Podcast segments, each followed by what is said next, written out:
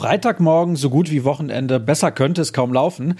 Der kurze Winter liegt hoffentlich bald wieder hinter uns. Vor uns, beziehungsweise euch, liegt aber vor allem die nächste Folge unserer schwarz-gelben Tageszusammenfassung. Willkommen daher von meiner Seite aus zu BVB Kompakt. Ich bin Sascha Staat und dann wollen wir mal. Zunächst gucken wir wie immer zurück. Gestern fand die Pressekonferenz vor dem Spiel gegen den SC Freiburg statt. Dabei ging es unter anderem um das Thema Rassismus. Lucien Favre meinte, ich habe mehrere Mannschaften mit Spielern aus vielen Nationen trainiert. Wir haben damit nie ein Problem gehabt. Rassismus ist für mich null zu tolerieren. Da kann man sich nur anschließen. Sportlich wurde es selbstverständlich auch, insbesondere in Hinblick auf das Personal, das dem Schweizer morgen zur Verfügung stehen wird.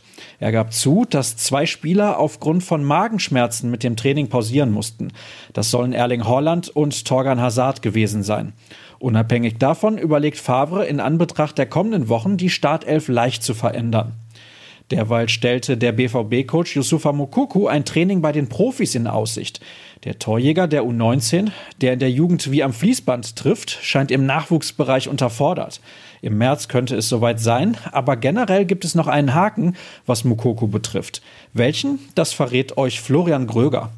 Dazu passt ein bisschen die Meldung, dass Borussia Dortmund bald einen Nationalspieler mehr in seinen Reihen haben könnte. Giovanni Reina wurde in den Kader der USA berufen und wird bei den Freundschaftsspielen gegen die Niederlande am 26. März und vier Tage später gegen Wales eventuell zum Einsatz kommen.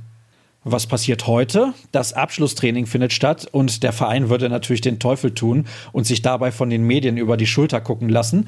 Daher wird es dazu auch keine Berichte geben, es sei denn, jemand sollte sich verletzen, aber das hoffen wir mal nicht. Redaktionell starten wir mit den 09 Fakten zum Spiel von morgen in den Tag.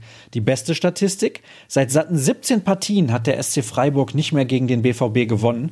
Robin Dutt trainierte am 8. Mai 2010 die Gäste, wobei die angesprochene Partie in Freiburg stattfand. Nur ein einziges Mal gewannen die Breisgauer übrigens in Dortmund. Das war am 21. Oktober 2001. Damals trug Sebastian Kehl noch das Trikot des Sportclubs. Wahnsinn. Ein paar Wochen später wechselte Kehl dann die Seiten. Der Rest ist bekannt. Außerdem wird es eine Geschichte von David Döring geben. Wer war eigentlich das Vorbild von Erling Haaland zu Jugendzeiten?